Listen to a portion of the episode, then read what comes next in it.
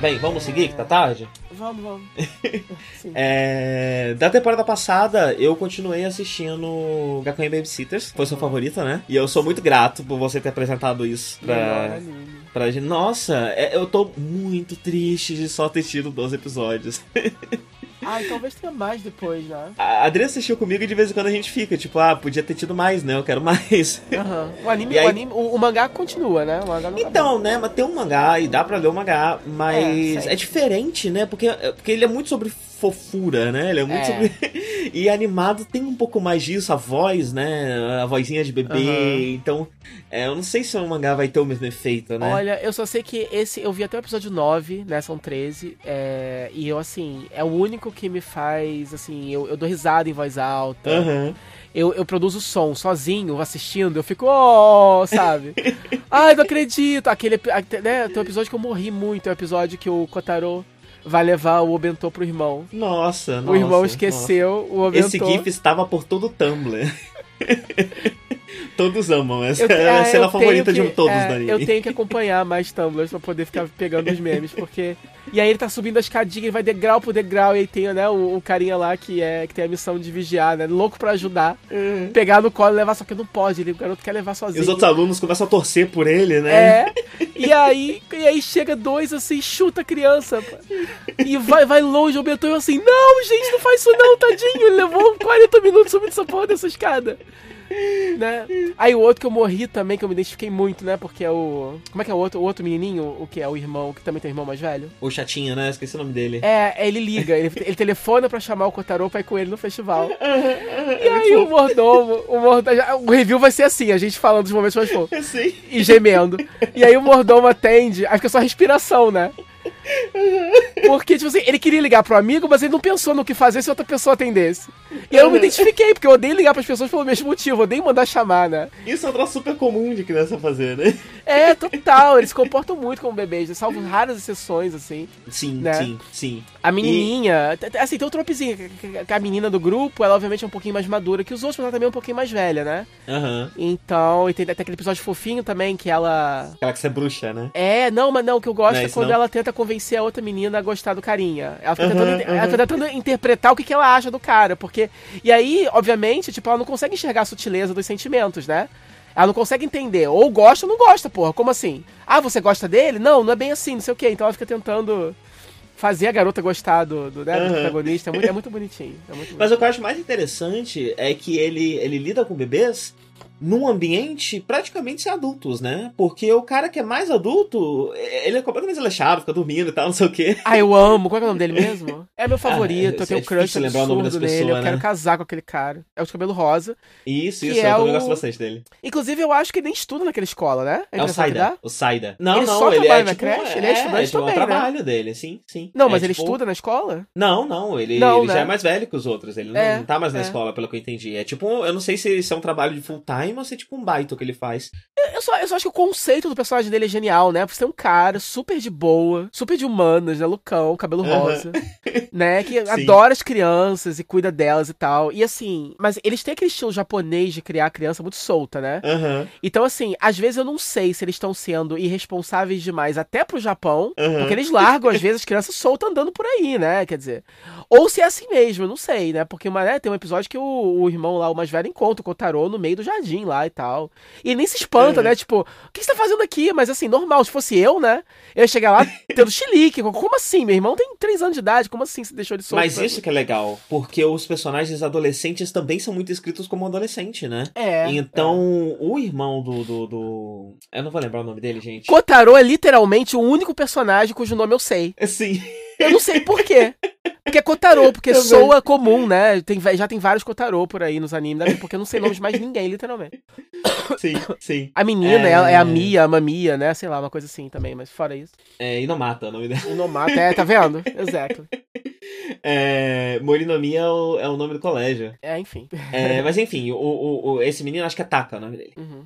O irmão mais velho dele tem uma relação de irmão com ele, né? Porque o Kotaro e o irmão dele não tem uma relação, essa relação de briga, né? Eles têm uma relação muito... Eles são órfãos, o irmão dele se sente muito responsável por ele. Então tão bonitinho aquele episódio que o bichinho se sente ignorado pelo irmão. Uhum. Porque o irmão vive sendo cacete nele, só que nesse dia nem isso. Nem sim, bater nele, sim, o irmão quis, ele sim. Fica desesperado. E tem isso, né? Eles dão uma porrada no bebê.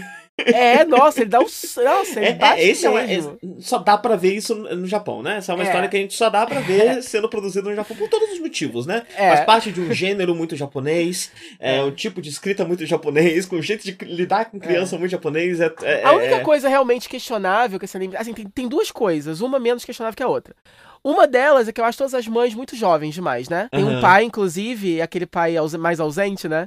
Que parece um estudante também do colégio. Então eu não sei porque eles são desenhados tão jovens assim, né? Podia ter gente... A única velha... Eu acho que é uma questão do traço e do traço muito só, novos, né?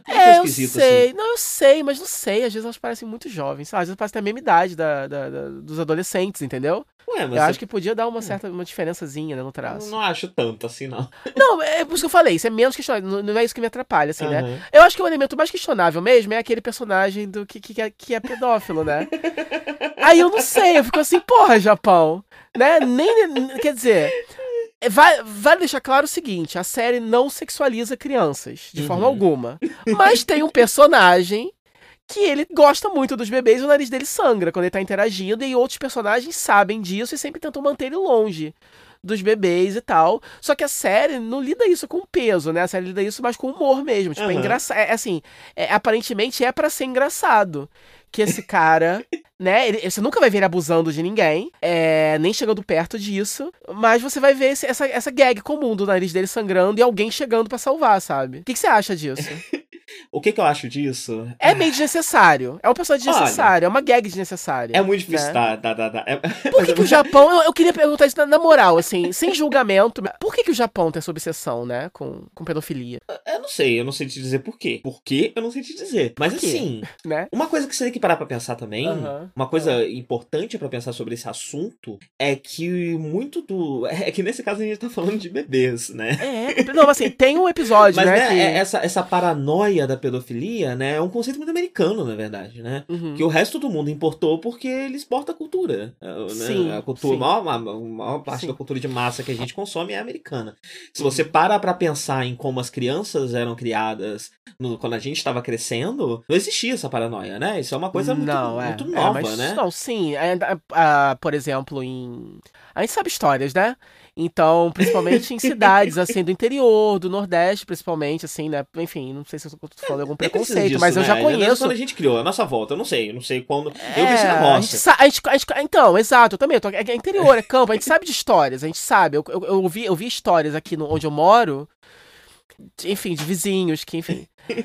Você sabe de coisas assim. E realmente não era um assunto que era tão falado. Não rolava tanto assim. Sim, e aí hoje em dia realmente é uma coisa que é um pouco mais, né? Sim. Então, assim... Desculpa, eu preciso completar, porque eu soltei um Nordeste, vai soar meio xenófobo. Assim, deixa eu explicar o que eu tô querendo dizer. Eu conheço um amigo que ele conta que ele é de uma cidade muito pequena do Nordeste. Ele conta que lá era status para um garoto, por exemplo, um garoto pré-adolescente, quando ele fazia seus 12, 13 anos, né? Ele ia comer um veado, entendeu? E geralmente era um cara mais velho, né? E tinha caras mais velhos, enfim, que gostavam de garotos mais novos. E isso lá na cidade dele não era um problema. Inclusive, eles falavam pra mãe, né? A mãe sabia que o garoto ia lá pra poder... vai lá comer o veado, entendeu? Porque era uma parada de status. Era realmente esse o jargão que virou homem. Amplamente, né? Era esse negócio. Entendi. Vou comer um veado. E isso acontece ainda hoje em dia, né? Hoje em dia, você tem essa cultura nas periferias e tal, principalmente, né? Os garotos, eles têm suas iniciações sexuais, às vezes, com homens mais velhos. Sendo que eles são os ativos, né? Tipo, ou eles recebem... É uma coisa agradável esse papo, né?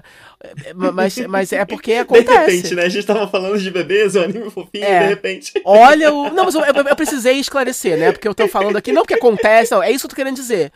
E aquele negócio, você pode nunca ter ouvido falar nisso, mas eu te garanto que é uma coisa que existe na nossa sociedade. Entendeu? E existe ainda. Então... E aí, é muito. Eu fico cheio de dedos pra falar sobre isso, né? Mas eu acho. Tem que ter, não, tem que ter, mas. É um pouco daquilo que a gente já conversou aqui em outros podcasts, né? Tem esse equilíbrio entre a gente respeitar a cultura alheia e ficar. E não ver problema e discutir, né? Então a gente pode discutir, a gente pode falar, mas isso é esquisito, isso não é esquisito. Mas ao mesmo tempo a gente também não pode ficar. enfim, entrando tanto assim na casa dos outros e mandando lá, tem que ser assim, tem que ser assado. Não, peraí, calma, é outro povo. Não, eu dizer o seguinte, por exemplo... Não, eu queria dizer o seguinte, esse personagem, ele é um personagem coadjuvante, como eu falei, isso não prejudica em nada o anime. Se você é uma pessoa que se incomoda com esse elemento de sexualidade, de sexualização infantil em animação japonesa, fica tranquilo, não acontece isso nesse anime de forma alguma. É não, só fofura mesmo. Inclusive, o anime meio que deixa claro que tipo, só é curioso que esse personagem exista, porque não precisava, entendeu? E é muito borderline, né? Porque ele, na verdade, tipo, ele se excita com a fofura dos bebês, né? E aí por isso que ele sangra pelo nariz. Sim. E aí todo mundo acha isso muito esquisito, e é pela esquisitice da situação. Ninguém parece realmente estar com medo de que ele seja um abusador. Mas ainda é muito esquisito, sim, é esquisito porque... dele lidando com as crianças. E aí, fica uma coisa dúbia. Não estabelecem que, na verdade, ele tem um interesse sexual, né? Mas é uma coisa que é uma gag que lembra, porque, por causa do nariz sangrando, que é uma... É um signo, né, de anime pra excitação sexual. Sim. É... E aí o que eu tenho a dizer sobre o assunto é o seguinte. Eu fui criado com anime. Tipo, o que eu comi desde que eu nasci foi animação japonesa, né? Então, eu tô tão acostumado com isso que eu realmente consigo assistir várias coisas, especialmente quando é num tom tão leve, quando é num tom tão de humor e que não chega a fazer uma piada de mau gosto exatamente, né? Ele só mexe com a estranheza disso, então fica aquela esquisitice no ar, né, mas não chega, eu não acho que esse anime chegue no ponto disso virar uma questão de mau gosto, né? Sim, não, total. Eu acho que ele consegue manter esse equilíbrio, eu acho que só é de mau gosto pra quem tem uma sensibilidade maior ao tema. Então, é muito difícil pra mim julgar isso. Porque de certa forma, assim, quando o personagem aparece pela primeira vez... É até necessário um pouco, porque é só um tema que tá sendo abordado, né? Porque ele aborda várias temáticas da criação de crianças, de bebês e tal. E aparece aquele cara meio estranho tentando entrar na creche lá e eles não deixam. Quer dizer, é um tema que pode acontecer, né? O que eu não me incomoda, mas eu só acho curioso. E eu acho que pode dar munição pra quem gosta de criticar esse tipo de coisa, entendeu? E acaba, pra mim, eu acho necessário, porque é um anime tão bom... Mas que eu vejo alguém, de repente, usando isso pra poder falar mal, pra poder desmerecer o anime de alguma forma. E é uma coisa que não precisava acontecer, entendeu? Talvez, mas ao mesmo tempo eu penso... No fim, ao mesmo tempo... Mas tem a ver com a cultura também, né? Tem a ver com a cultura. E ao mesmo tempo que eu fico muito dividido nesse sentido, porque ao mesmo tempo a gente tem uma cultura que está sendo abafada e americanizada cada vez mais. A cultura popular brasileira, a visão das pessoas de mundo, tudo isso tá ficando cada vez mais... Tá cada vez mais sendo importado de discussões que estão lá fora. Eu acho que a gente precisa discutir, mas ao mesmo tempo que essa discussão tá trazendo coisas boas, a discussão também mata um pouco da nossa cultura, né? Não dá pra gente ver as coisas de um jeito maniqueísta. Não dá pra gente só falar que isso é bom, isso é ruim, né? Tudo tem um lado bom, tudo tem um lado ruim. Então, assim, olhando pra lá, existe lado ruim, mas também existe lado bom. O Japão, ele é um país que consegue manter a sua cultura viva, mesmo quando ele bebe da cultura de fora. E eles conseguem fazer isso muito bem. E é interessante, no fim das contas, apesar de esquisito, apesar de tudo, eu acho bacana eles ainda conseguirem produzir esse tipo de coisa. Eles ainda não escondem esse Sim, porque tá assim, a gente tem que lembrar... Ele é exportado em tempo real. Mas eles ainda fazem. A gente tem que lembrar também que... Por que a gente começa a ver anime, né? Por que a gente gosta? Justamente porque tem esse saborzinho de contracultura, de quebrar regras, né? Porque quando é criança, você tá acostumado a ver desenho americano em que explode o avião e o cara cai de paraquedas. E aí você vê um anime que as pessoas sangram, as pessoas morrem, as pessoas transam. E aí isso é muito chocante, porque você nunca viu isso em animação na vida, né? Então, é legal saber, né? Que eles ainda, como você falou, que eles ainda podem... abordar os temas que existem no mundo, né? Sem... Quer dizer, a série não tá incentivando nada, ela não tá vendendo nada, mas ela tá abordando algo que existe. Né? Quer dizer, ela tá expandindo aquele universo, né? Quer dizer, como eu falei, é uma série sobre a criação desses bebês. E aí você tá expandindo pra vários tipos de ramificações que isso pode ter, né? As situações que podem acontecer, né? Eu acho que eu consigo sintetizar... Eu pensei um pouco mais, eu acho que eu consigo sintetizar isso da seguinte forma.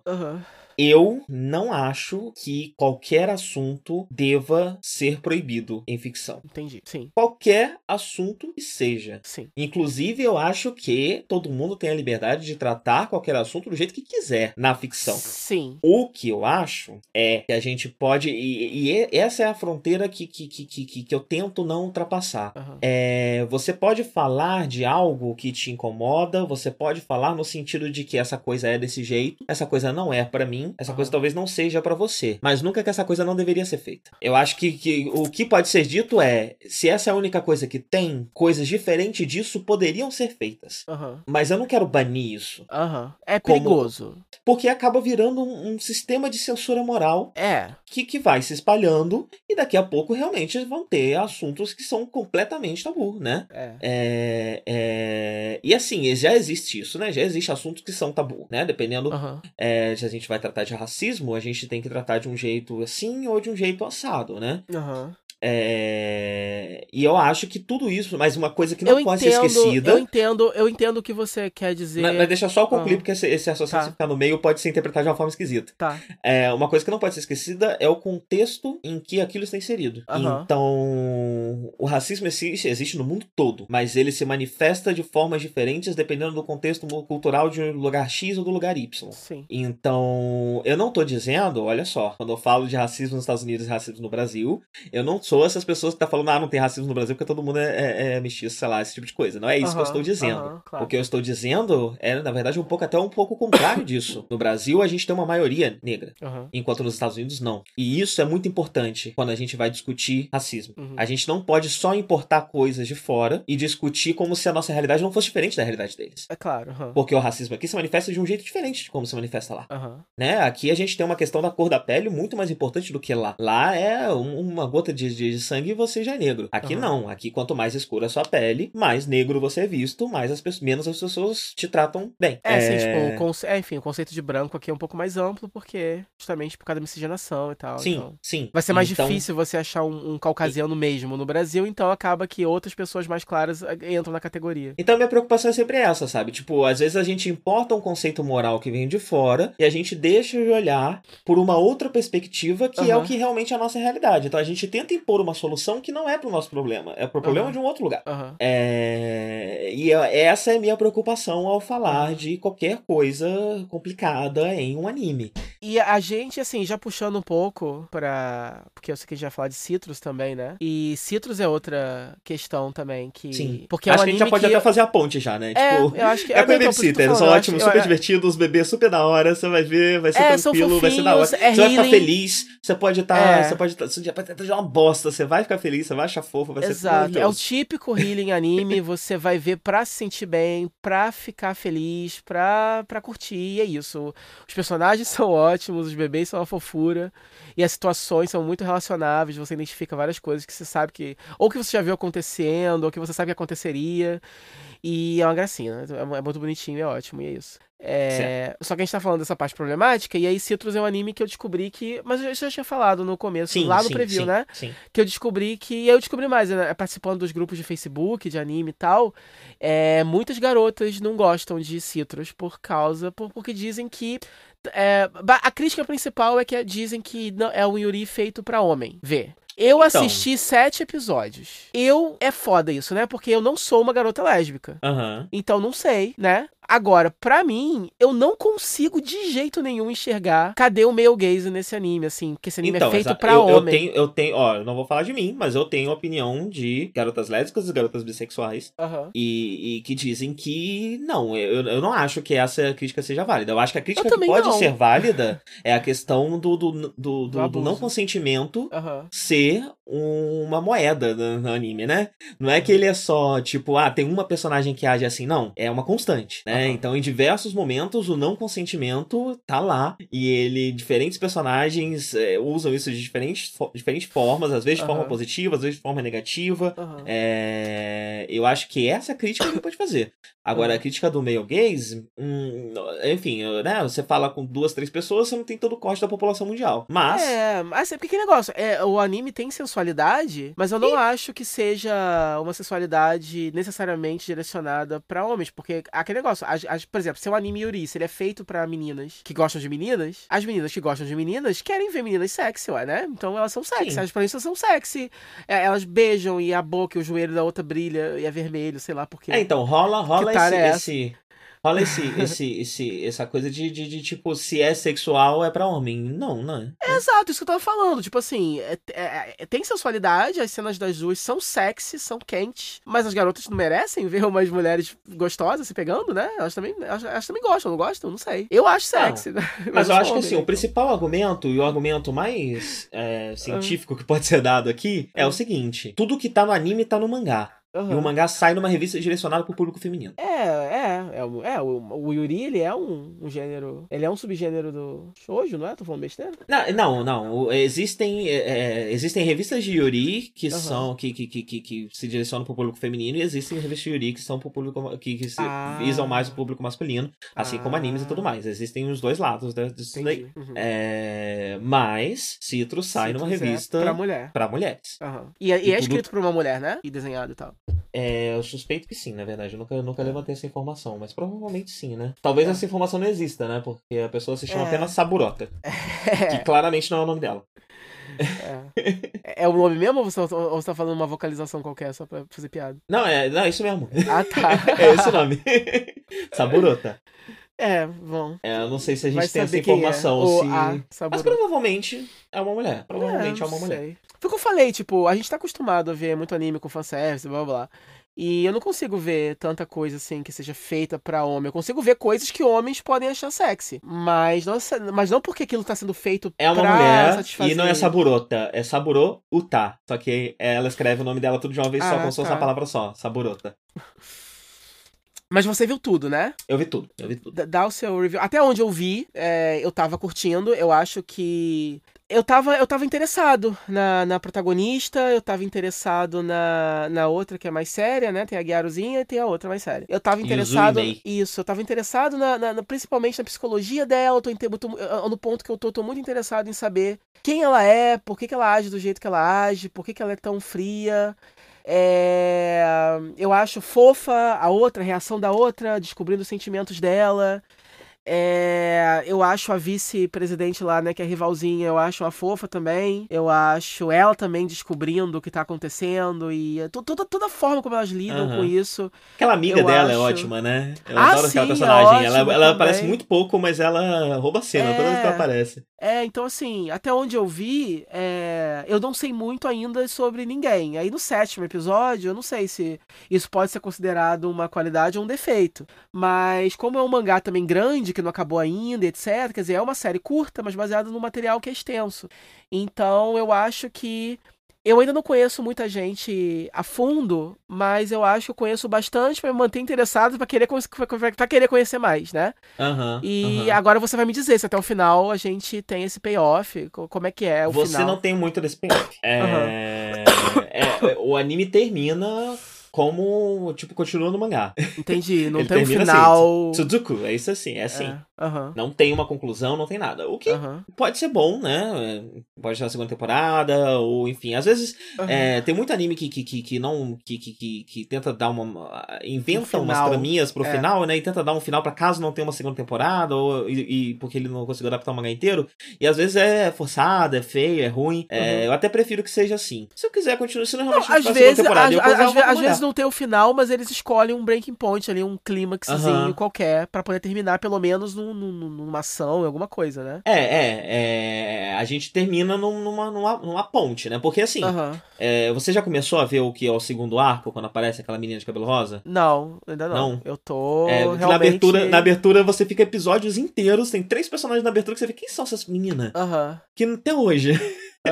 Que é uma menina de cabelo rosa, que tem um fonezão, e 2 meninas de cabelo prateado, branco. É verdade. Elas estão sempre lá na abertura e você fica, gente, mas quem são essas aí? É porque... Eu adoro anime, isso eu amo em anime, né? Como abertura de anime dá spoiler. Sim. Né? É muito legal. Tem abertura de Naruto, por exemplo, que aparece assim, batalhas finais e tal. Sim. E é porque essa temporada ela divide em 3 arcos. Você tem esse arco inicial, aí você tá, eu acho que no finalzinho desse arco inicial, que vai começar o arco onde aparece essa menina de cabelo rosa. Aí tem todo um arco que gira em torno dela. Uhum. E aí no final tem um arco que aparecem as duas meninas, que são irmãs, as duas de cabelo prateado, né? E tem um outro arco que gira em torno delas ali. Então o que eu acho? Eu acho que o primeiro arco é... Por que eu acho que tem essa questão de desenvolvimento de personagem, né? Porque a Mei, principalmente, é um mistério, né? Uhum. Ela é um mistério não só porque o que será que aconteceu com ela, mas porque ela é uma menina que traz muitos traumas consigo, que traz muitas questões de saúde mental consigo. Uhum. Então, deixar ela enevoada é um jeito de você se sentir um pouco como a Yuzu, porque você tá tentando não só entender o que aconteceu com ela, mas também entender como ela funciona, como ela vai reagir a uma coisa ou a outra, que é sempre diferente do que a Yuzu espera. Ela tá sempre querendo, no momento, assim, a impressão que dá é que realmente ela tá querendo sempre prever. Ela tá empolgada com o relacionamento que tá começando, mas também tá com muito medo porque ela desconhece uma pessoa e ela não sabe como agir, né? Porque geralmente os avanços sempre partem da outra, né? Aham. Então eu gosto de como esse mistério em torno dela não é só sobre o que será que aconteceu com ela, não. Também é sobre quem é essa pessoa. Uhum. Por que que ela é assim, sabe? Amarrar essas pontinhas entre coisas que ela... Então eu gosto bastante disso em torno dessa personagem, né? Uhum. A Yuzu é uma personagem que cresce muito através dos outros, né? Porque ela é muito sobre empatia, ela tem um senso muito bom, né? Uma sensibilidade muito boa pra isso. E eu acho que daí que vem muito da sensibilidade do roteiro, né? A Yuzu, ela é esse meio de trazer uma sensibilidade pro roteiro através da sensibilidade que essa personagem tem. Uhum. Então eu também acho isso bacana nela. E aí você começa a ver outras personagens com outros problemas. E com problemas que também envolvem complexos, que também envolvem traumas, que também envolvem uma série de questões muito mentais ali. Uhum. Então o mangá acaba tendo isso um pouco como tema. É a Yuzu encontrando uma série de meninas que têm questões a resolver e ela, com essa sensibilidade dela, ajudando, não só ajudando, né? Não é sempre essa questão de altruísmo, mas ela nesse relacionamento, nessa dança entre essas personagens, a Yuzu é sempre um raio de luz pra essas meninas que precisam resolver questões. E nem todas as questões, e isso que eu acho legal. Muitas vezes mangás que seguem essa premissa, a Yuzu vem e ela é um milagre na vida dessas meninas. E aí de um capítulo pro outro, pronto, resolveu todos os traumas, tudo resolvido. Isso não acontece em Citrus. As coisas vão se resolvendo aos poucos. Você entende o que aconteceu com aquela menina, mas ela ainda age daquele jeito. Porque ela ainda precisa lidar com aquilo no ritmo dela, como acontece na vida real. Então eu acho que esse mangá ele tem uma sensibilidade muito grande pra lidar com essas questões. Então assim, a gente pode não ter esse payoff que você tava esperando, mas a gente tem... essa questão da sensibilidade e do roteiro muito bem construído tá lá até o final do anime. Eu gostei demais, então, e eu ainda tô nesse dilema, sabe? Eu quero ver se sai alguma notícia de uma segunda temporada, porque talvez eu continue lendo o mangá, eu não sei o que eu faço. Mas é foda, né? Muita coisa pra você continuar lendo o mangá. Esses animes tão foda também, né? Pois é. Então eu tô dando um tempo. Se eu tiver um tempinho sobrando depois, eu tomo uma decisão. Se eu ler o mangá, se eu não ler o mangá, se eu ler outra coisa e tal. Mas eu gostei demais. Eu gostei bastante. E eu acho que... a Dream me mandou uma informação aqui. 70% das leitoras da Comic Yurihime, que é a revista onde sai Citrus, são mulheres. É uma das revistas mais lidas por homens e não passa de 30%. Aí ela ganhou, por causa dessa pesquisa, provavelmente ela ganhou um spin-off seinen, que tem mais moe e mais coisas desse tipo, que tem 60% de leitores homens. E um spin-off mais erótico, mas que ainda é pro público feminino. Eu não sei, imagino que talvez, porque você vê que o investimento em Citrus é grande, né? É um anime muito bem feito, muito bonito. Talvez ele tenha, assim, um apelo grande entre o público masculino, mas não necessariamente, mas não que isso alcance níveis, né? De... Ainda não é a maioria, né? Eles não são o principal público. Não são, definitivamente não são. Talvez, assim, talvez eles sejam parte importante, talvez seja um bom motivo de porque esse anime foi escolhido, né? Pra ser o Yuri que alguém resolveu adaptar. Porque não é um gênero que é muito adaptado, né? Que não, você não vê muito. Não, sim. Mas, e quando mas é adaptado com um orçamento muito baixo, né? E aqui a gente tem uma animação melhor, a gente tem um trabalho mais de primeira. Sim. E aí, só que eu ia concluir, voltando lá no começo da nossa conversa, eu acho que a questão do non-com aqui acaba sendo importante. Porque eu não sei você... Mas eu cresci cercado por algumas garotas que tinham questões a resolver. E quando você é adolescente, você não tem essa noção. Você faz umas paradas meio erradas. Uhum. E quanto mais, né? Quanto mais se envolve em complexos, quanto mais se envolve questões de saúde mental, às vezes traumas e coisas do tipo, isso pode sim ser um tema durante o seu crescimento. Foi um tema na minha vida, foi um tema na vida de pessoas à minha volta, foram coisas que eu tive que revisitar na vida adulta, que eu tive que revisitar conforme eu aprendia mais. E aí eu vou tirar um pouco dos holofotes do lado feminino, especialmente porque eu não quero ficar falando da vida das garotas, eu quero falar mais de mim, porque, né, eu não quero ficar, enfim, falando dos outros. Bom, querer a gente quer, mas não aqui agora, não sobre um tema tão geral. Já falar, mas pode falar mal de alguém específico, não das garotas, né? Sim. Enfim, o povo entendeu. Eu, enquanto autista, sempre tive uma dificuldade de entender relacionamento entre pessoas. E sempre tive uma dificuldade maior ainda em entender conceitos de respeito. Eu fiz coisas muito ruins pra pessoas durante a minha adolescência. Não tô falando de abuso, mas... Não de abuso físico, mas tô falando de abuso psicológico. Tô falando de garotas, amigas minhas, que eu enchi o saco, que eu fiz da vida delas um inferno por uma época, porque eu era apaixonado por elas e elas não davam bola. Na época, eu não fazia ideia do quão pesado isso é. Eu só fui aprender mais a respeitar as pessoas, a ver as pessoas como eu. O que me fez ver as pessoas como seres humanos foi entender que eu e as pessoas somos da mesma espécie. De certa forma, vamos colocar assim. Uhum. Eu tinha dificuldade de olhar pro outro e ver no outro um espelho de mim. Porque eu acho que... Mas assim, é por isso que é importante, por exemplo, a mídia cada vez mais retratar esses assuntos da forma que... Porque, por exemplo, crescendo, a gente tem esse... Por exemplo, o negócio do roubar o beijo. É uma coisa romantizada, né? Você roubar um beijo de alguém, por exemplo. Só que dependendo do contexto, às vezes a pessoa pode gostar, né? Mas às vezes não. E aí eu acho que é melhor evitar. É melhor não fazer, né? Mas... Eu não sei muito bem o quanto isso tá... Como isso tá sendo para as novas gerações, né? A gente tá dando a nossa perspectiva assim, mais velha. Mim, eu acho que isso ainda não tá resolvido. Eu acho que isso ainda é algo que está sendo discutido. Eu crescendo, esse negócio de você se forçar pra alguém, você impor, né, a alguém, isso era o padrão, né? Ainda mais você sendo homem, sim, né? Sim, você sendo homem, mesmo no meu caso, por exemplo, né? Eu nunca cresci como um garoto hétero. Antes mesmo de saber da minha sexualidade, eu não me comportava como um garoto heterossexual da época, né? Então eu não tava correndo atrás de menina com afinco que eles estavam correndo, etc. Eu tinha uma visão mais romântica, né? A visão que eu tinha do sexo oposto era literalmente de filme, só. Então, por exemplo, eu via Meu Primeiro Amor, né? Tá lá uma Macaulay Culkin com a menininha. Então é por isso que eu tive o meu primeiro amor também. Era a menininha lourinha do colégio, entendeu? Então eu só reproduzia muito o que eu via. E o que eu via... toda a nossa mídia tem muito disso. Tem a coisa do homem insistir um pouco, né? Pegar um pouco pesado na garota e tal, e tem várias histórias de amor famosas, que são histórias que começam de forma abusiva. Uma das minhas novelas favoritas é o Quero Ver a Rosa, né? Que é um relacionamento horroroso, que eles acabam se apaixonando, enfim... você tem muito disso, né? E aí é isso. E aí, tipo, fica uma linha que você meio que não sabe o que fazer com isso, né? Por exemplo, criticaram Citrus, o beijo. O primeiro beijo das duas é um beijo roubado, né? Ela meio que agarra a outra e beija. E eu conversando com uma garota, falei isso. Falei, gente, o que aconteceu com um velho bom beijo roubado, né? Aí a menina ficou meio assim, né? Como assim? Do que você tá falando e tal, não sei o quê. E aí eu confesso que nas minhas limitações atuais, eu realmente não sei em que ponto que a gente tá nisso, né? Porque, obviamente, o consentimento, ele, obviamente, é importante, obviamente, ele tem que ser cada vez mais discutido. Eu acho que o paradigma tem que mudar, ele tá mudando. E ele tem que começar a ser retratado na mídia para gerações poderem aprender desde cedo que, olha...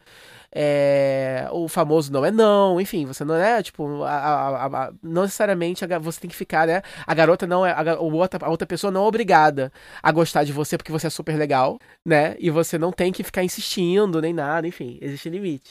Mas isso, por exemplo, o clássico o beijo roubado, até que ponto, né, tipo, a gente não pode mais ter uma história de... Porque aí eu fui e falei assim, né, eu acho que desde que isso seja abordado na história de alguma forma, né, não tem problema, porque porque assim, a história tá retratando uma coisa que existe. Então, mas assim, na vida real, pode ser que um namoro comece com um beijo roubado. E um beijo roubado, às vezes, pode não ser legal. Mas pode desenvolver no relacionamento. Mas aí, eu não sei o que dizer. Eu tô jogando a discussão no ar aí, é isso. Tipo, eu realmente não sei o que fazer com essas coisas que a gente sabe que é abuso, mas ao mesmo tempo... Mas sempre assim, aconteceu, as pessoas nunca... Tem uma série de coisas que nunca morreram por isso, live, sabe? Tem uma série de coisas. Dependendo do contexto, entendeu? Não é tão... Assim, eu não acho o contexto das meninas de Citrus. Você me entende? Eu não acho que o contexto que das coisas acontecem pra elas... Deixa eu te falar um negócio. Tá. Você não precisa achar nada. Tem isso também. Eu particularmente gosto porque eu sou maluco. Algo. Eu sou maluco, eu quero saber onde é que eu tô pisando, entendeu? Eu tenho essa necessidade de controle absoluta, assim. Mas o ponto é isso, a partir do momento que você tem essa necessidade absurda de achar algo, e esse algo tá colocado dentro de uma estrutura maniqueísta de certo e errado, você tá empobrecendo o bagulho. Você tá empobrecendo a discussão, você tá empobrecendo a questão, você tá empobrecendo tudo. Tem muito mais do que isso, né? Não é universalmente certo, universalmente errado. Tem um âmbito pessoal, tem contexto cultural, tem contexto histórico, tem toda uma questão, né? Tem milhões de coisas para serem discutidas aí, né? E quando você olha para algo e o seu impulso imediato é pensar se eu devo ter repulsa ou não disso, você tá colocando toda essa discussão em um paradigma maniqueísta de certo ou errado, né? Mas ao mesmo tempo a discussão tem que acontecer. Quer dizer, por exemplo, se você tá... A discussão tem que acontecer. Se você, por exemplo, você não quer saber, por exemplo, que você tá consumindo uma história que tá glamorizando algo que é ruim, que a gente tem que abandonar, porque historicamente já fez muito dano, né? Quer dizer, esse negócio do consentimento é uma parada muito louca, é uma parada que enlouqueceu a humanidade, entendeu? Né? Então, exatamente, porque, você tá certo. Olha o que aconteceu em Hollywood, né? Por que você acha que todos os seus heróis são abusadores sexuais? Então, porque... mas o que eu tô te falando é do pânico, do desespero de precisar saber o quanto antes o que você tem que achar disso. Não, a isso discussão é verdade, a discussão ela pode acontecer, e eu acho que da discussão você chega às conclusões pessoais do que você acha daquilo, baseado nas diferentes opiniões que diferentes pessoas podem ter sobre aquela questão. E é por isso que, com relação a Citrus, o que eu tava falando, e na época eu tinha visto menos episódios ainda, eu falei, agora eu virei assim, olha só. O relacionamento delas pode... Eu acho saudável, interessante você discutir isso, né? Como começa a relação delas. A coisa do não consentimento, etc. Mas será que a série vai abordar isso? Será que não vai, né? Aí a garota, no dia, me disse, ela já conhecia o mangá, ela falou, não, olha, não aborda. E é isso mesmo, eles romantizam uma parada que começa assim. E aí, realmente, quer dizer, é uma história, quer dizer, a gente fica dividido, porque é uma história que eu tô curtindo assistir, incluindo esse aspecto, quer dizer, incluindo o aspecto em que uma garra beija a outra e a outra não sabe o que fazer com aquilo. E mas isso... Por que eu tô te falando sobre esse desespero de achar se é certo ou errado? Esse desespero não te cabe. Dizer se é certo ou errado cabe aos japoneses, cabe às mulheres, cabe às pessoas que são impactadas por isso. Não tem nada a ver com isso.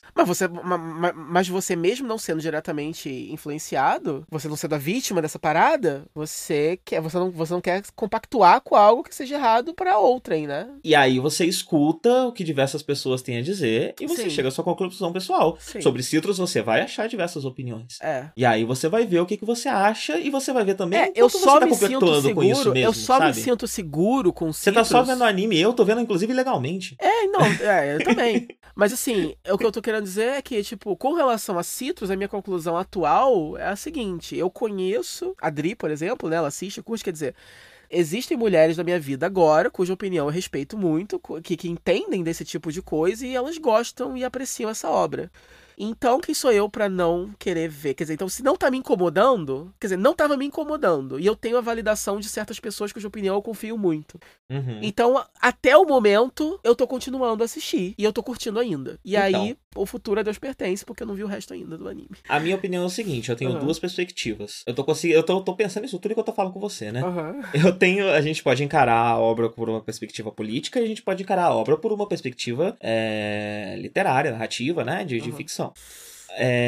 A minha perspectiva política diz que eu preciso ouvir opiniões de mulheres, eu ouvi opiniões japonesas, que é difícil, né, de você conseguir sem saber japonês, pra saber se isso é de alguma forma socialmente danoso dentro dos meus preceitos políticos, pra que eu, enquanto um statement político, pare de assistir isso e repense questões pessoais do porquê eu posso estar gostando, né, e isso é uma uma coisa constante também, né? Isso, eu digo repensar no sentido realmente de reestruturar coisas, porque uma alta análise do porquê esse anime está me atraindo, eu estou fazendo o tempo inteiro. Ele está me atraindo por causa do meu gays, ele está me atraindo porque eu estou sexualizando lésbicas, ele está me atraindo porque... Ou ele está me atraindo porque eu gosto de como essas personagens são construídas, ele está me atraindo porque ele mostra uma perspectiva um pouco mais rara, um pouco mais diferente, quando você tem mulheres adolescentes, sexualmente ativas, interagindo primariamente com mulheres, envolvendo questões de saúde mental. Por quê? Então eu tô constantemente me perguntando, e esse é um exercício que a gente pode fazer, mas eu acho que esse exercício ele pode ser um pouco mais pessoal, especialmente no nosso caso, porque a gente não tem que levantar bandeira nenhuma, porque a gente não é nem mulher nem japonês. Então fazer sempre essa análise pessoal e também buscar opiniões de fora pra saber se, no fim das contas, eu não tô fazendo mal pra alguém assistindo esse negócio enquanto uma contribuição cultural. E ainda tem, né, a questão que é o que eu levantei quando a gente tava falando de liberdade, né, do sentido de que essas pessoas não existem. Então, se eu tô sexualizando lésbicas de mentira, não é melhor do que sexualizar lésbicas de verdade? E aí já vai pra outro lado, né? Então, tem tudo isso pra ser analisado enquanto pelo lado político. E aí, pelo lado literário e narrativo, é uma obra que existe e tem. Não dá pra desfazer, não dá pra ter essa obra. Então eu olho pra ela e analiso ela como que ela existe, tentando desvincular ela de um lado político. Então, no fim das contas, ela trata de saúde mental e ela usa o não consentimento como moeda, né? Ela acontece ali o tempo inteiro. O não consentimento é uma espécie de moeda de troca enquanto o anime tá acontecendo. Às vezes bom, às vezes ruim, às vezes não tem. É uma variável. Esses dois assuntos, numa perspectiva em que eu analiso essa obra, conversam e dizem coisas. Era a intenção que estava lá, não sei o que, não sei. Mas pra mim não interessa. Dizem coisas e agregam coisas na minha análise dessa ficção. Então, eu acho que é isso. É assim que eu vejo as coisas. Eu concordo. É tudo muito complicado, entendeu? E eu acho que é perigoso, e mais do que perigoso, eu acho que empobrece tudo, olhar pra tudo de uma forma tão maniqueísta de certo e errado.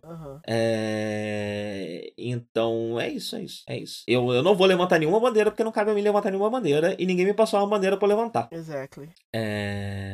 A minha única vontade mesmo era poder... Isso, saber, ter a consciência tranquila, né? No geral, você quer ter a consciência tranquila de que você não tá compactuando com nada que seja errado. Simplificando é isso, mas como você tá falando, né? Mas pra você chegar nessa conclusão, você tem que ignorar muita coisa pra chegar nesse denominador comum de certo e errado, né? E, obviamente, algumas coisas são totalmente erradas, algumas coisas são totalmente certas, mas algumas coisas têm contexto, enfim, é complicado. Sim, dependendo do contexto, uma coisa pode ser certa, no outro contexto, uma coisa pode ser errada, é mais complicado do que isso, né? E a Dream apontou um negócio aqui. Ela falou que o Citrus... Era só anime que a gente tava falando, hein? Era anime, gente, a gente tá falando de desenho animado. Você tá me entendendo? O peso da parada. Ela fala de como em Citrus o não consentimento é um jeito de mostrar o quão perto do lado mais negro a Mei tá. Mesmo que ela pareça uma aluna exemplar, ela é uma menina exemplar em todo o resto. Mas, né, quando tá ela sozinha no quarto com a irmã, ela vai lá e agarra a irmã. Quem nunca, né? E então isso acaba somando a personagem. E talvez, tem outra coisa também, talvez isso seja um tema do mangá sim, um tema proposital. Mas a gente, enquanto... Lá vou eu. Não, mas foi o que eu falei, olha só, foi o que eu falei lá no preview. Quem foi um adolescente gay e não lembra de uma situação, ou que aconteceu, ou que queria que tivesse acontecido, assim, semelhante, tá sendo até meio hipócrita, entendeu? Sem querer validar. Obviamente, você é adolescente, você não sabe tanto quanto você sabe agora, é aquele negócio. Quando você tá se descobrindo homossexual... Você não tá, ainda mais lá no Japão, é contemporâneo, já existe celular, já existe aplicativo, já existe tudo, mas ao mesmo tempo, elas são jovens japonesas, então é uma parada um pouco, eu imagino, não sei, imagino que a homossexualidade no Japão seja uma coisa um pouco mais, né, porque aqui tá abrindo bastante, aqui os adolescentes já estão... Não, lá ainda é um pouco mais tabu, sim. Hoje em dia tá mais fácil encontrar alguém de 15 anos dizendo gay e tal. É, e é aquela coisa, né? E você fica esperando que caia do céu, você fica esperando, entendeu? Que isso é falado em Citrus, né? Isso é falado em Citrus. Tipo, se você tá no colégio feminino e você é adolescente, você pode pegar as meninas e ninguém vai se importar, desde que você casa com um homem quando você for adulto. Então, tipo, quando você é adolescente, você não tem de onde tirar, onde você vai tirar alguém do mesmo sexo fazer alguma coisa? Não tem. Então é por isso que, por exemplo, como eu falei da outra vez, descoberta sexual acontece entre primos, acontece, sei lá, com o filho do caseiro, entendeu? Acontece com coisas assim, com pessoas que caem da sua vida de alguma forma. Então muita gente critica o fato de elas serem irmãs, entre aspas, o que eu acho. Isso eu acho uma bobagem. Porque elas acabaram de se conhecer. Mas não é irmão? É, elas não são irmãs, né? Pelo amor de Deus. Isso aí eu bato o pé com propriedade, né? E porque tem muito disso, quer dizer, é o sonho de um adolescente, né, queer, que quer se envolver com alguém do mesmo sexo. Imagina, tá em casa, cai do céu alguém que vai morar com você agora. E a pessoa, e uma tá interessada pela outra, quer dizer, é uma situação que é relacionável pra qualquer um que seja, que tá na sigla do LGBT. Então, assim, se você não, né, se você nunca sonhou em pegar, sei lá, o filho do empregado, você não, você tá mentindo pra si mesmo, entendeu? E aí rola, obviamente, você fantasia com essas coisas, tipo assim, você não sabe se a pessoa vai curtir, né? Você faz coisinhas, né, cara? Quando você é criança, você faz coisinhas com outras crianças, e que, às vezes, a outra criança não tá muito afim, não, entendeu? Mas é isso, né? Mas acontece. Você tá assim com coleguinha... e rola um filminho pornozinho dos dois. Aí vocês dois lá, um filme pornô, aí você vai lá e mete a mão no pau dele. Pois e é, aí? Ninguém... Pois é. E ninguém nasce desconstruído. Ninguém nasce desconstruído, né? Exatamente, entendeu? Pois é. Agora, se o anime vai romantizar isso ou não, ou se vai mostrar como uma coisa inconsequente, errada, mas inconsequente de adolescentes, aí já é outra história que eu não sei ainda, mas até agora onde eu tô vendo, né, enfim. Mas eu vou só concluir aquela ideia que eu tava aqui. A Adri falou que ela diz que é propositalzíssimo esse elemento na narrativa, né? E o que eu ia falar é que a gente, talvez até justamente por consumir muito material americano, na cultura americana o discurso é muito importante, a fala é muito importante, a coisa ser dita é muito importante. Então, se não é dito, não é tratado. Eu acho que esse assunto é sim tratado no anime, só que de um jeito menos explícito, né? Menos claro, pra todo mundo ter certeza absoluta do que eles estão falando.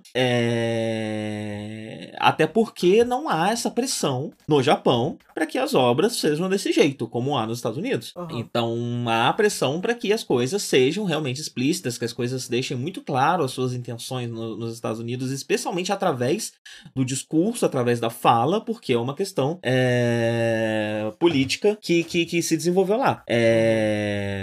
E não há essa pressão no Japão. E aí, quando a gente vai analisar, a gente tá analisando as coisas sempre por uma perspectiva americana. A gente tá, no fim das contas, é isso que a gente tá fazendo. E dos mesmos que a gente tá fazendo com a política, a gente tá fazendo quando a gente vai olhar pra uma obra de ficção. E, no fim das contas, eu não acho que isso também seja muito saudável. Então, pega o que o amiguinho fez, descobre o que funcionou lá, mas quando for trazer pra cá, adapta. Quando for olhar pra uma coisa que é de outro lugar, não coloque essa grade de certo ou errado, adaptada de outro lugar, importada de outro lugar, que não cabe, não funciona. Olha, deu uma dor de cabeça falar disso. Tô cansado. Você quer falar aí de Violet Evergarden? Ou talvez um pouquinho. Demais? É só pra falar, tipo assim, só pra mim, só menção honrosa. O quê? Fala aí. Enfim, menção honrosa, eu também não terminei Violet Evergarden, mas era um dos animes que do preview passado que eu continuei assistindo. Então, é assim, é um anime, é da Kyoani, né? Então, assim, ele é extremamente bonito, você não acredita, né?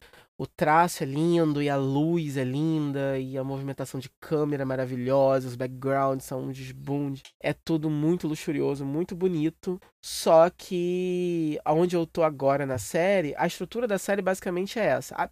Aliás, tem uma coisa muito engraçada. Eu tava até o episódio 5, 6, achando que a Violet era um robô. Ela não é um robô. Não é um robô. Nenhuma menina da série é um robô. Ela não é um robô. Exato, é muito complicado você entender do que se trata essa história. mas ela não é um robô. A Violet, ela tem 14 anos de idade. Mas, tipo, todo mundo sabia que ela não era um robô? Ou só sim, você não tava ligado? Só eu que achava que ela era um robô, aparentemente. Gente. É, ela realmente tem os braços mecânicos, que ela perdeu os braços da guerra. Ela era uma arma, mas por causa disso, porque nesse mundo...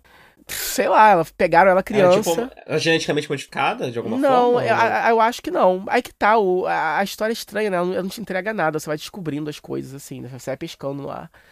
Uhum. Então é parecido lá com a Tânia, né? Tipo, ela é só uma criança treinada mesmo pra entrar na guerra.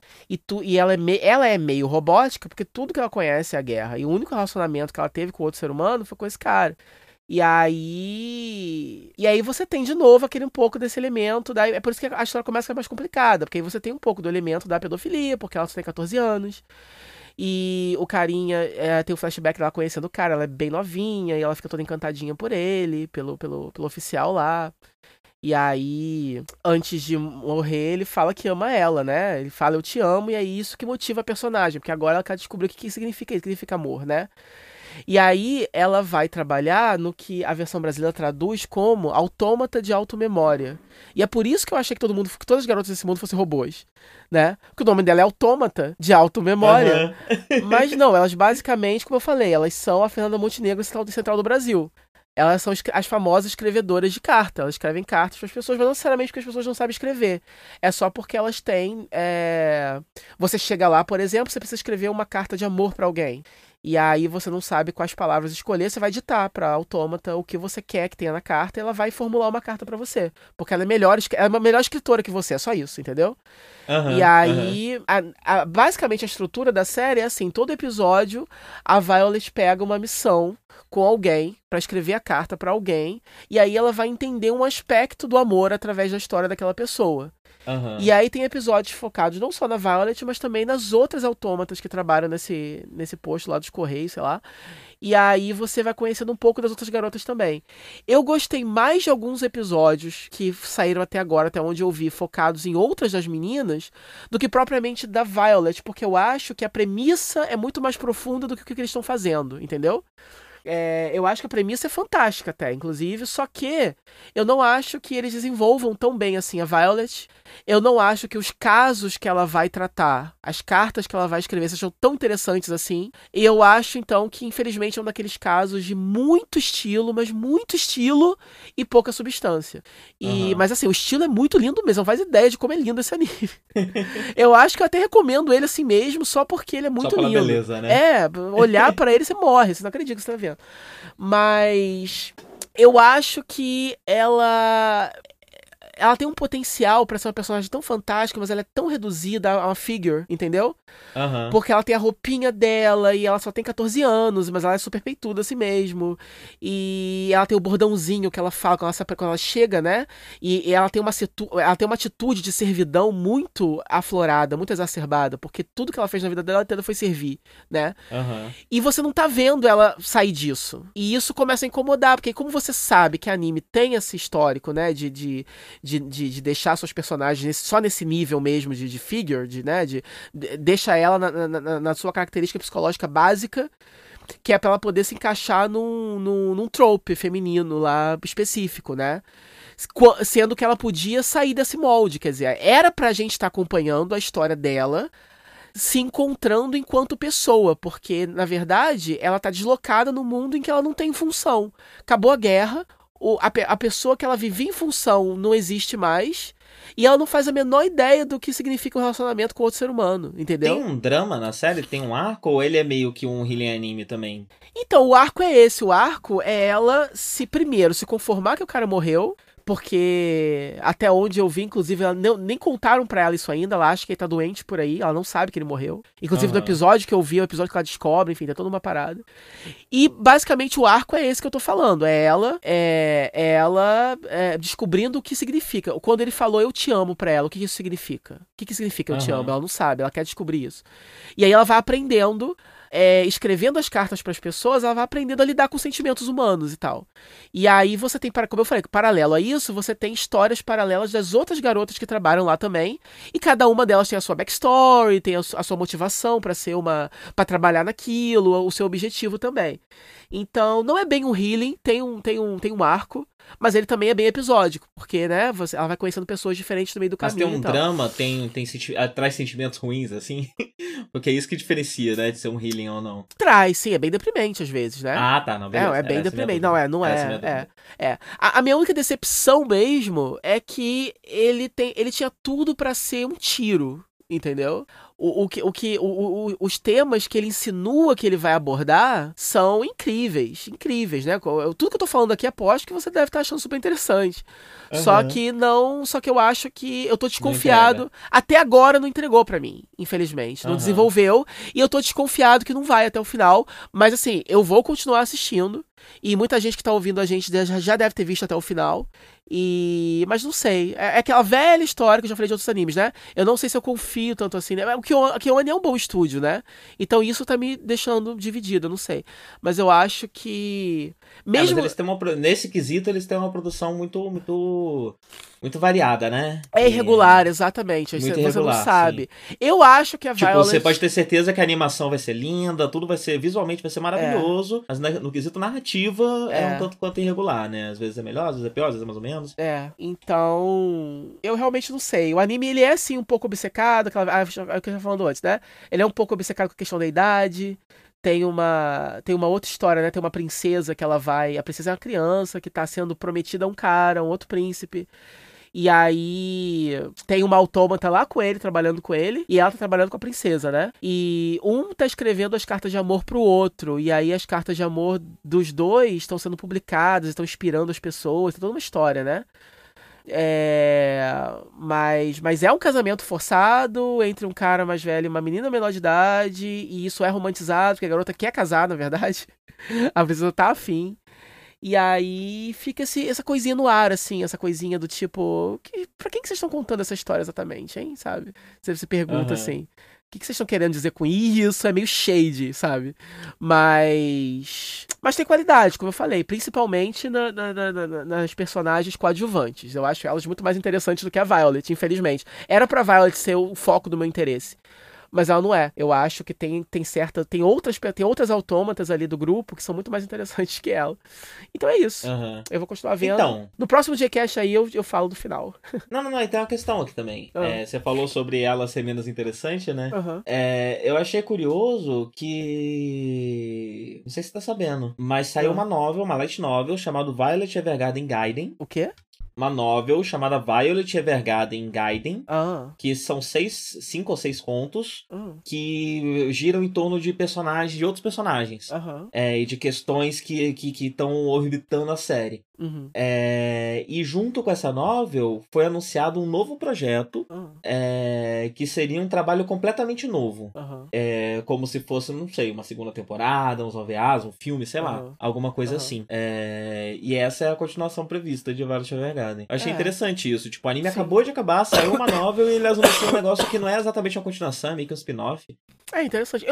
Eu tô intrigado por esse anime e eu tô curioso pro final dele. Eu só realmente não terminei porque eu sou lerdo mesmo, mas... Foi o que eu falei. Ele é muito lindo. Eu não consigo dizer... colocar em palavras o quão bonito é esse anime, né? Assistam por causa disso. Eu também tenho um anime da temporada passada que eu comecei a assistir depois do preview. E isso eu tô vendo. Que é Hug to Precure. É o Precure atual. Não tem vergonha, não? Por que eu teria? Tô brincando. Eu vi umas transformações, são muito fofinhas. Mas eu achei muito heavy no CG, né? Pesadinha. Heavy. A ending, que é dançadinha, que nem a ending de Tokusatsu, que tem dancinha, é 100% CG. As meninas são todas CG pra animar a dança, né? Pra dança ficar mais bem animada. O Precure não faz parte oficialmente do Super Hero Time, mas passa no time slot logo antes do Super Hero Time, né? Na verdade, passava no time slot logo depois, aí teve esse... Moveram o horário do Super Hero Time, né? E agora o Kamen Rider e o Super Sentai se passam depois de Precure. Precure continuou no mesmo slot que tava antes. Eu paguei um mico com o Precure, né? Porque eu briguei na internet dizendo que eu confundi com o Nanorra. Sim. Aí eu paguei um mico porque eu tava batendo o pé de que Precure era tipo uma roxojo feito pra homem, sabe? Que não era pra... Nada a ver. Eu teimei muito, você faz ideia. Então, e aí passa na TV Assar, essa é a 15ª série, ó, é o aniversário de 15 anos de Precure. E eu tô achando bem interessante, bem bacana, assim.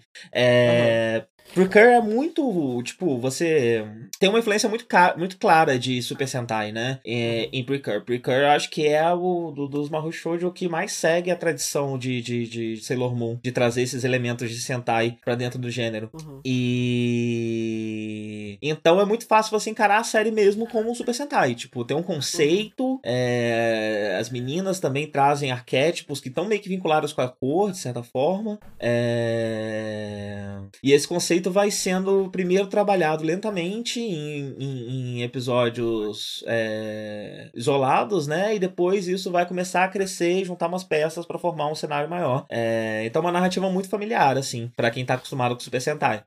Uhum. O tema... eu tenho vontade. Eu confesso que eu fiquei com vontade de ver esse Precure, assim, porque como eu falei, eu vi as transformações, achei fofinho, falei que ele dá uma chance pra isso. Então, e o tema dessa temporada tem potencial pra trazer umas discussões muito interessantes, porque o tema dessa temporada é basicamente o que você vai ser quando crescer. É tipo possibilidade de futuro, esperanças para o futuro, esse tipo de coisa. Só que, ao mesmo tempo, os poderes da protagonista são concedidos por um bebê que caiu do céu. E esse bebê tá sendo criado por ela. E é bizarro, porque todo mundo acha normal essa criança de 12 anos tá criando um bebê. Uhum. Como se fosse filho dela.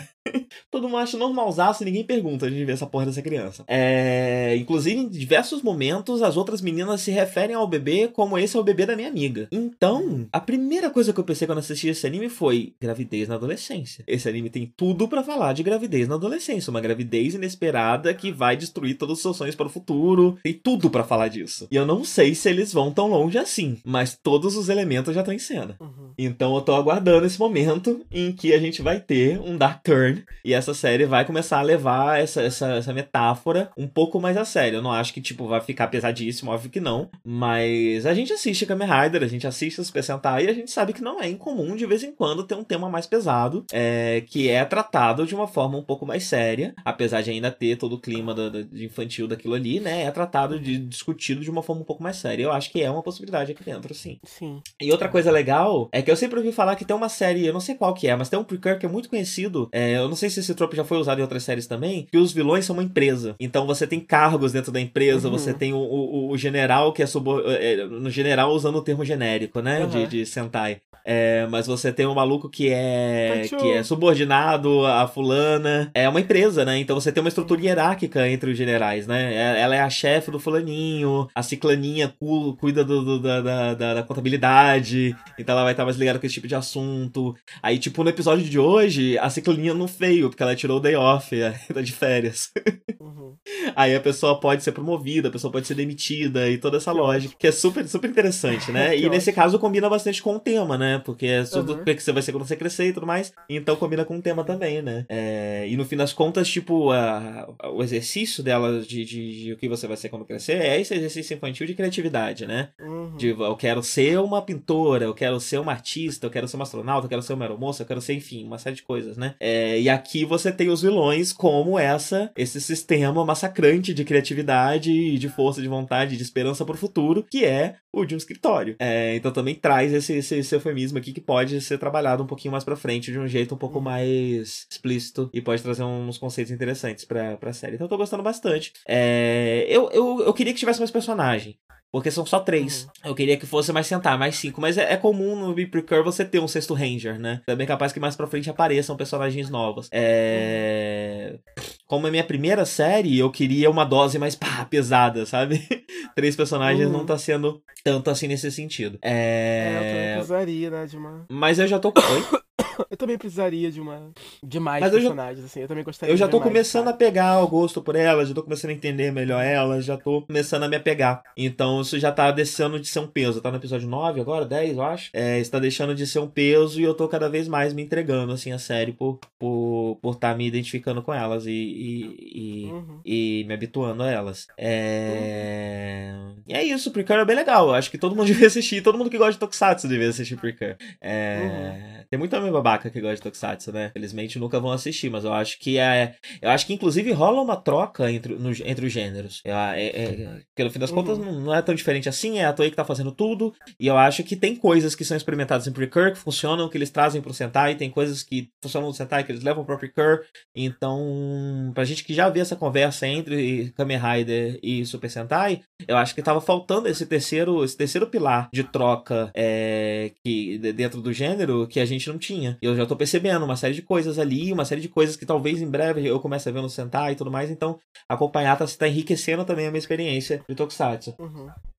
E é isso, acho que acabou, né? Tá cansado já, né? Tá falando só Não, é porque tá falhando um pouco, aí eu não tô falando pra gente não... Quando eu começo com é só pra poder... Deixa claro que eu tô aqui, embora não necessariamente eu esteja ouvindo tudo que você tá falando, entendeu? Começou a ficar... O computador começa a ficar meio impaciente. Você fala, gente, para, não quero mais. A internet fica nervosa também. De novo, é sempre assim, né? No final da gravação começa a dar merda, sempre. Começa a falhar mais, a gente não se escuta. É muito estranho. Sim, o seu computador censura a gente, né? Ele fica, ó, tá na hora, viu? Ele fica, ó, só, já deu, ninguém quer ouvir mais que isso, não. 3 horas já. Bem, então é isso. Tchau. Mas a Mali literalmente acabou mesmo, né? Já falou tudo. Sim, acabou. Agora acabou mesmo. Agora acabou mesmo. Foi pesado hoje, né? Foi. A gente gravou 2 GCast de uma vez só, né? Mas foi bom. Foi. Então tchau, gente. Tchau.3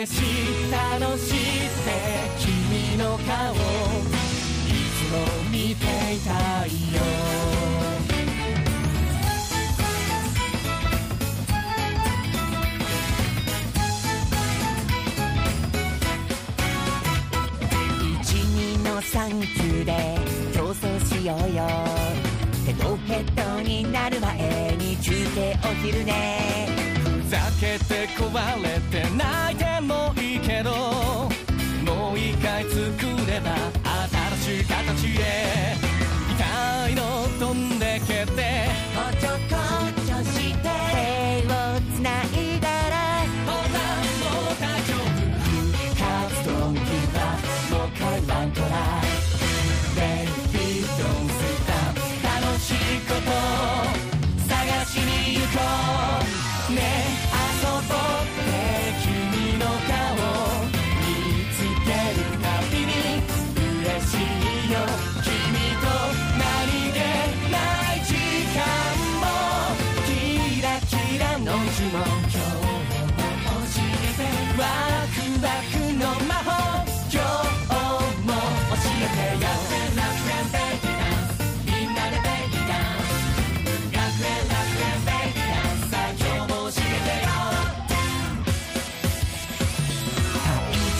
ヒーローで見えない敵とファイ世界を救